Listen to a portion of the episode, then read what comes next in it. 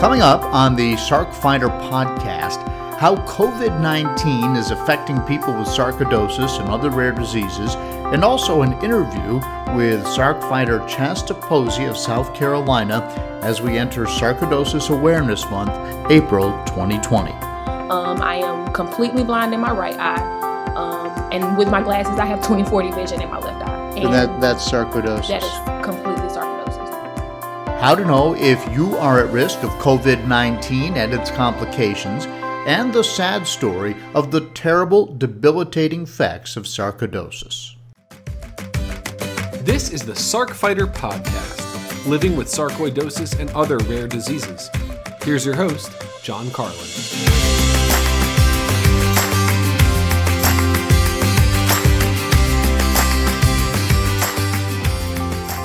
Hello, and welcome to the Sarc Fighter Podcast. I'm your host, John Carlin. I call myself the Sarc Fighter, and uh, we are all Sarc Fighters, but that's what this podcast is all about.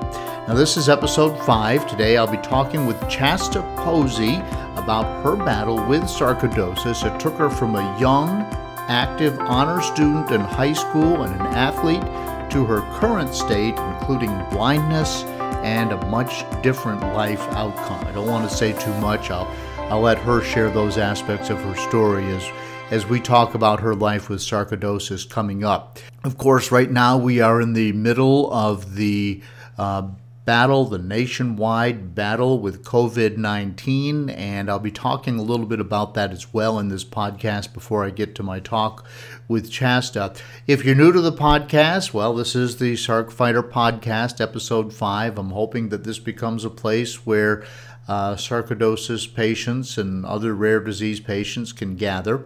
I do have sarcoidosis. I have it on my spinal cord. I went public with this story on uh, WSLS 10, the television station, where I've been a news anchor for many, many years, uh, dating back essentially to 1987. Um, and uh, once I did that, people started reaching out to me and saying thank you. Uh, people said they felt like they were alone. People, sarc fighters, sarcoidosis patients, felt like they were alone. They didn't know anybody else who had it. Uh, they were glad somebody was talking about it. And so I decided to talk about it even more, and that's what we're doing here today.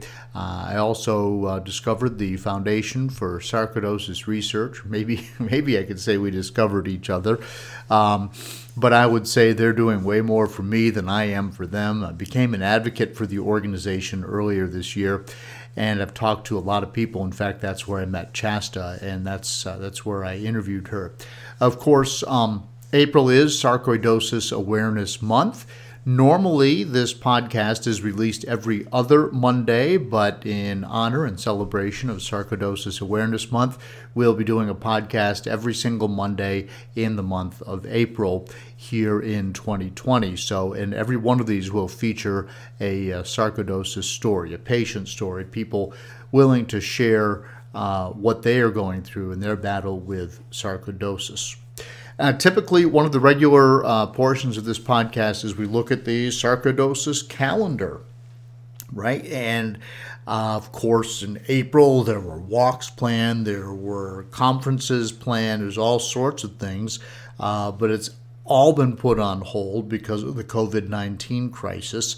And I can't imagine any large gatherings still going on. Uh, as far as I know, as of this date, as of this recording date, which is April 1st of 2020, uh, the FSR summits in Miami for June 26th and the 28th through the 28th, and the Portland September 11th through the 13th are still on. That obviously could change depending upon the course of COVID 19. Uh, Frank Rivera is a sarcoidosis patient from Long Island. I interviewed him in episode three. He does host a virtual support group online through his website at sarcoidosisoflongisland.org, and there will be a link for that in the show notes. And uh, that is something that, uh, as long as Frank is still up and able, and his health has been troubling him a little bit of late, uh, but as long as he's willing to keep hosting it, at least uh, I guess he was one of the people who was aware of Zoom meetings and GoToMeeting meetings long before the rest of us were. It's become almost everyday life now for a lot of us. Um, but at any rate, he does host those virtual meetings where people can get together and talk about sarcoidosis and, and how they're handling it. And uh, I would recommend that you still check that out. Again, there will be uh, a link in the show notes. Um, also, I would ask you to watch the Sarc Fighter Facebook page for updates and uh, information on various events. And please, of course, please stop by and like the page, share your stories, your photos, your comments, and uh, let's let's make that a, another gathering place. Now, as I'm recording today, we are still seeing the curve go up on COVID 19. We have not seen the worst of it yet. The cases are are climbing. The president is still having his daily briefings. New York City is looking like a war zone. Uh, they just announced yesterday that the U.S. Open tennis facility is being converted into a makeshift hospital. 350 beds there. CNN just posted a, a good article on that. We actually had it on our local news here in Roanoke, Virginia yesterday. It was one of the things we covered in the 11 o'clock news last night. I'll I'll drop a link to that uh, to the uh, CNN article in the show notes as well. So the question about COVID-19 is how does it affect all of us with sarcoidosis? Because sarc obviously is an autoimmune illness, so most of us are being treated with some kind of a medicine that suppresses our immune systems because by the very nature of this disease. Uh, our immune systems are overactive, so it just stands to reason that we may be more at risk of getting COVID 19, although obviously it doesn't seem to have any trouble attacking perfectly healthy people. Uh, but I do, you know, I take Humira and methotrexate, uh, which are uh, common drugs to a lot of you and they are uh, immunosuppressants. So um, I do consider myself to be at slightly higher risk. I say that telling you that I'm still going to work every day, uh, working in the television newsroom where we are taking great precautions.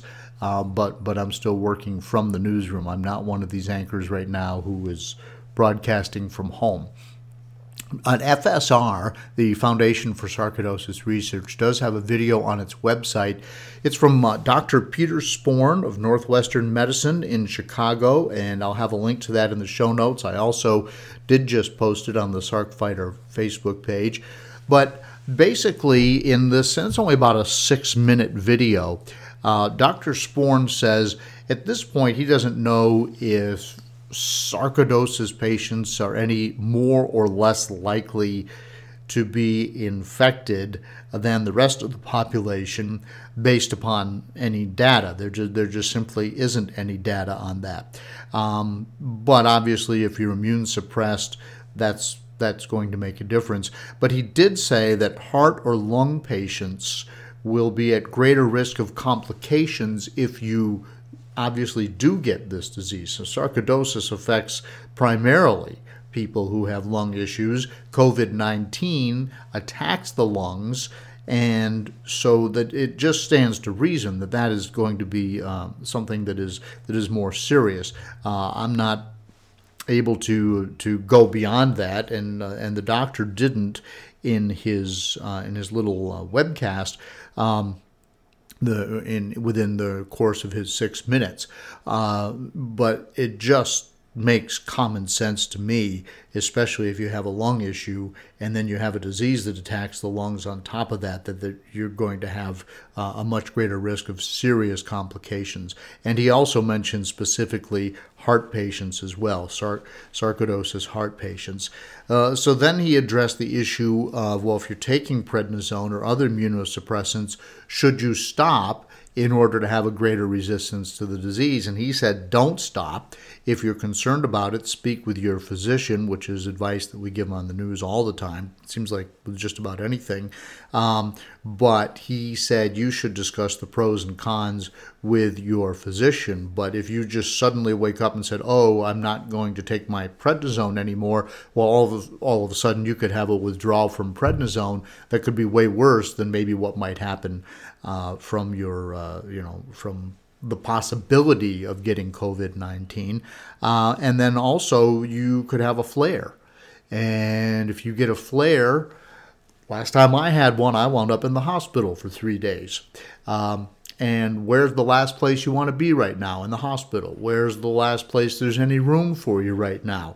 Well, if we're to believe to what we're being told and the fact that they're setting up all these remote hospitals and tents and parking lots and tennis courts, uh, you know, the last thing you want to do is try to put another, uh, try to fit yourself into a, a, hospital where there may or may not even be space for you. So um, we're kind of walking a tightrope here as SARC patients.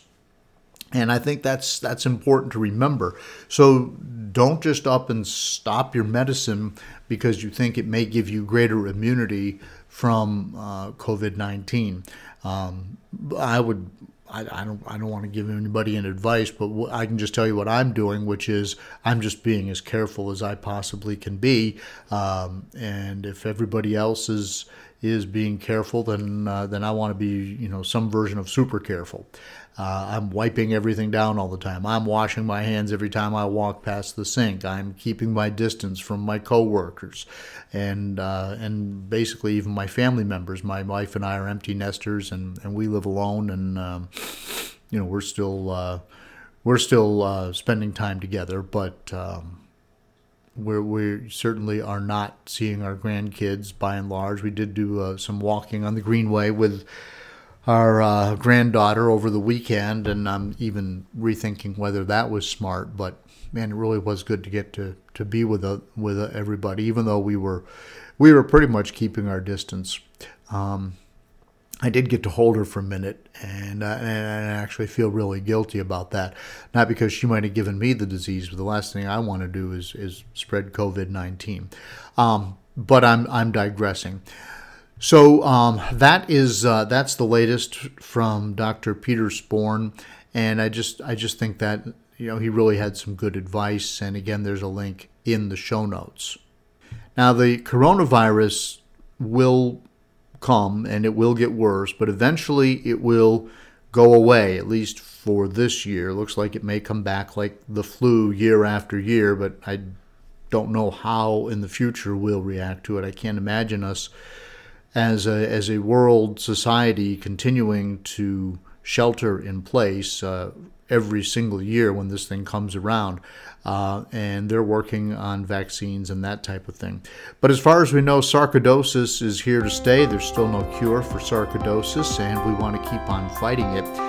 And one of the people who really inspired me is Chasta Posey. I, again, I interviewed her in late February at a meeting outside Washington, D.C. of advocates for the Foundation for Sarcoidosis Research.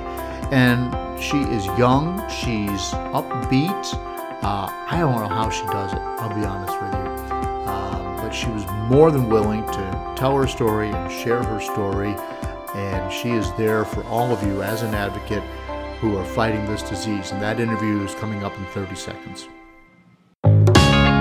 The Foundation for Sarcoidosis Research is the nation's leading nonprofit organization dedicated to finding a cure for this disease and to improving care for sarcoidosis patients worldwide.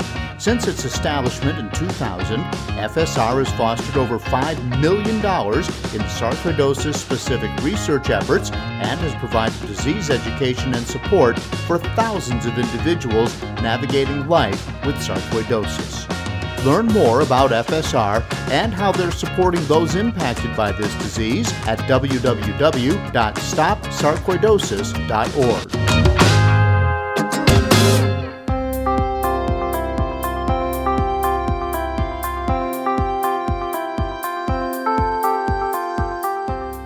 Welcome to the Sarc Fighter podcast. Today I am talking with Chasta, who is also an advocate for the Foundation for Sarcoidosis Research, and she is a Sarc fighter.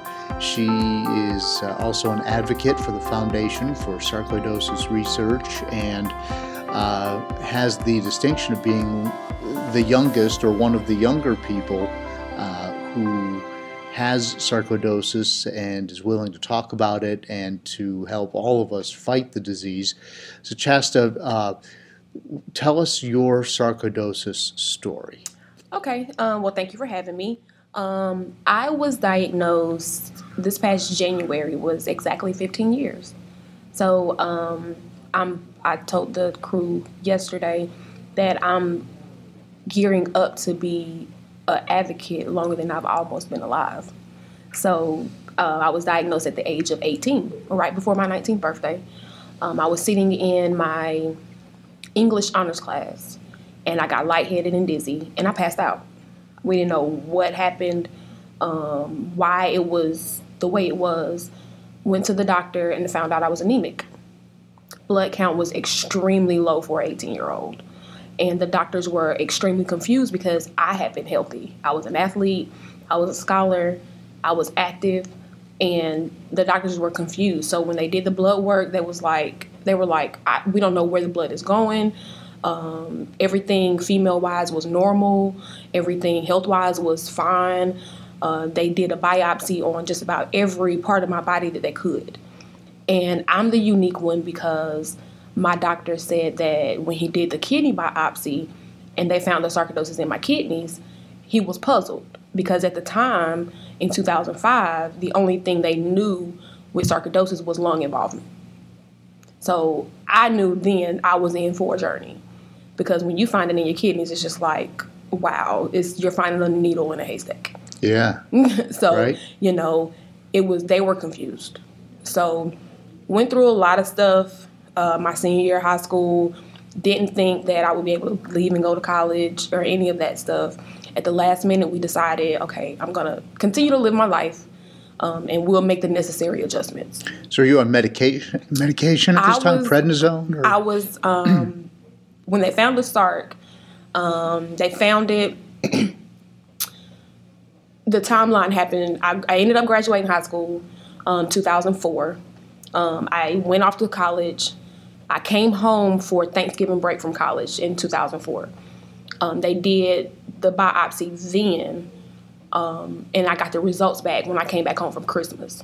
So when I was supposed to go back to school in January, the doctor was like, "No, you can't leave." That's when they found it in 2005. And that that was in your kidneys. That was in my kidneys. Okay. And where were you in college? I was at South Carolina State University. Okay. So um, at that point, how are you feeling on a day to day basis? It was a struggle because um, you have to remember I was in college, having to walk around campus, exhausted and tired because at that time I didn't have a diagnosis. The only thing we knew is that I was anemic, and you know when you're anemic, you're chronic fatigue anyway. Sure, sure. So having you know they had me on medicine. I was on B12.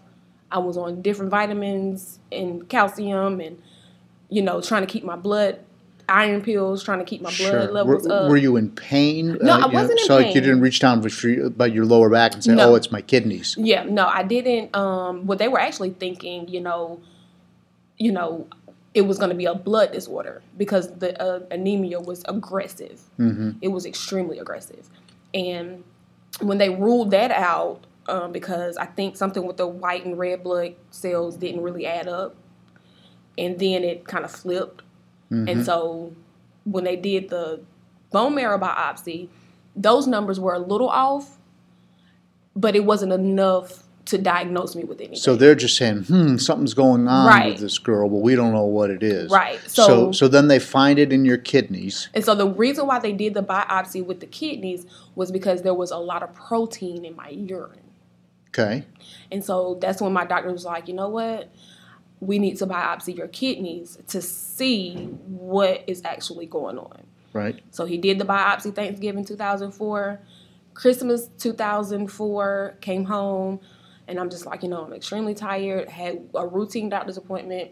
He said, "Hey, I'm going to go ahead and get the results back as quick as possible because he sent more than just the kidney biopsy off to get cultured and everything like that." So, when he got everything back, it was right after New Year's he called me and he said, Hey, I think I have something. I'm going to send you over some information. He sent me over the information for kidney disease, um, all this other stuff to try to put me on dialysis. And I, I looked at him and I told him, I said, I'm 18 years old. That dialysis is not going to work for me. Uh-huh. I, I had made up in my mind, I'm not doing dialysis. Right. And to this day, I have never done dialysis. All right, so let's let's fast forward a little bit. We've, okay. we figured out that you've got something in your kidneys. At some point, they said that's sarcoidosis. Did you have to go to a new doctor, or did that doctor figure out what it was? Because you know back then, right. Uh, so the fortunate thing for me is that my nephrologist was just a kidney doctor. He was somewhat educated in what sarcoidosis was. So we kind of were learning together. The things that he knew, he relayed those things to me. He sent over information. He said, I need you, you and your family to read this. This is what this disease is. This is how we're gonna try to manage it. Immediately, he put me on prednisone. Immediately. And I was on 60 grams of prednisone a day. Yep. I know for. Oh, I Did you had gain gained- some weight? Oh, I gained almost 150 pounds. Wow. Because you're a I skinny little thing sitting person, right here today. Yeah. you gained a whole person. I gained a whole person. Wow. And then, uh, so you, whew. all right. So then did it, it progress through your body even beyond the kidneys? Even beyond the kidneys. Um, I have it everywhere, just about. The only place I don't have it is in my heart. Um, I don't have neurosarc, and I don't have it in my liver. Everything else, it was free game. Now, I know uh, the, the listeners can't tell, but you've got, are you blind in one eye? I am. I am classified as legally blind. Um, I am completely blind in my right eye. Um, and with my glasses, I have 20 40 vision in my left eye. Um, and And that, that's sarcoidosis. that is completely sarcoidosis. What happened? How did that, how did that It- come on? When you were 18, you had vision in both eyes. Oh, yeah. When I was 18, I had vision in both eyes. So my sarc was extremely aggressive. So from 2005 until 2008, maybe, a Mm-hmm. lot of this stuff happened. Even though you were taking prednisone. Eve, a lot, I, I honestly believe a lot of my problems came because I was taking prednisone. really? I honestly believe that. You can't tell me otherwise because now I'm not taking it and everything seems to be stable. I'm in remission now, you know, and I'm living a healthier life. Do you take anything, methotrexate The or only anything? thing I take now is Remicade. Remicade. I do the infliximab treatments every six weeks. okay, you get the IV? Yes, I get the IV. Yeah, I've been through that. Yes. I know that one. uh Okay. Um, so uh, tell me how the sarcoidosis spread through your body and what that was feeling like after the kidney diagnosis, going up to the eye and so forth. It felt like death. I honestly felt like I was dying slowly. Um, I just, I, I, we, my doctors don't know how it moved so quickly. And when it moved quickly, it moved aggressively. Um, it moved to my bones, joints, and muscles, and they diagnosed me with Guillain-Barré syndrome. And that means I was paralyzed for a while. Um, they also told me that the Guillain-Barré syndrome would probably never leave my body. I would have side effects from it for the rest of my life. Uh, I had to learn how to walk all over again. I had to learn occupational skills all over again, physical therapy all over again. Like I had to learn how to do everything for myself again. And you were an athlete. I was an athlete. I ran track. I played basketball. I was a cheerleader. Um, I was in the color guard and on the band. Yeah, So and Sarc just took all that away from it took every bit of it. It the struggle of walking up a flight of stairs makes me cry sometimes. Mm-hmm. Yeah. Yep, it makes me cry sometimes. So, Wow. Even now. even now. Yeah, It's so it's still a struggle. it's still a struggle. Even I though am, you're, you're in remission. even though I'm in remission, um, I am a lung patient as well, pulmonary SARC, and a lot of the issues that I have are long lasting. I have so much scar tissue on my lungs to where I have to sleep with oxygen. Um, I have to carry oxygen with me on a daily basis. So being 20, 21, 22, having to carry oxygen around, I was very much so stereotyped because people would think, oh, she used to smoke. I've never smoked a day in my life. hmm You cannot, you will never t- ever test me for cigarette smoke ever in life. Right. I've right, never been a smoker. Right. So, you know, for people to stereotype me and say, you know, at the age of 20, 21, that's depressing. And Sure. that's, you know, that takes a hit at your confidence and your self esteem. Oh, well, she smoked, so that's why she's on oxygen. We'll be back with more of Chaz's story right after this from the Foundation for Sarcoidosis Research. Hi, I hope you're enjoying the Sarc Fighter podcast. You may be wondering, what can I do to help? How can I be a part of the sarcoidosis solution? It's simple. make a donation to KISS, Kick In to Stop Sarcoidosis. 100% of the money goes to the Foundation for Sarcoidosis Research. Look for a link in the show notes of the Sarc Fighter podcast. Hello and welcome back to the Sarc Fighter podcast. We're talking today with Chasta, who uh, has had an incredible journey with sarcoidosis. It started in her kidneys and, and, worked its way quickly through her body. And one of the things uh, that she's had to deal with is blindness in one eye. Chasta, tell tell the listeners how it sort of crept into your right eye sarcoidosis was extremely aggressive. And with it being as aggressive as it was, it decided to attack different areas of my body. That's one of the things, one of the symptoms of sarcoidosis. It can move and attack any part of your body, whether it be an organ, a bone, a muscle, a joint, down to the hair on your head. And it decided that it wanted to move a little bit. it traveled uh-huh. and it started traveling traveling upward and it went straight to my eyes. So both eyes were affected at one point. Okay. But with me going to see Dr. Glenn Jaffe at Duke University Eye Center, he was able to save my left eye. And we're in the process of about, you know, getting ready to start working on the right eye to see if there's anything that can be done to at least regain some vision. Uh-huh. Um, I am able to see light perception. Really? But that's about it because you know to look at you, the, your eyes are significantly Absolutely. different. And I tell people I have a Chinese eye. Because uh, well, so they think they might be able to get some of that vision they back. They think they can. Um, mm-hmm. Anything is possible, and now with the new technology that's going on now, you know, there's you there there are endless possibilities. Mm-hmm. So you know, there um, was a bionic trial, a bionic eye trial at one point, and everything like that, and I didn't sign off on it when it first came about. I didn't have a lot of education on it, a lot of knowledge or anything like that. So we may revisit that. Who knows? Wow, the bionic eye. Mm-hmm. Really? Absolutely. You're very upbeat about that. I am. I am. I you know, everything is not for everybody. You do your research, you gain knowledge on everything, and if it's something that you think you will want to do, do it. If not, leave it and leave it to, for the next person. Right. So, how have you coped with everything you've lost because of sarcoidosis?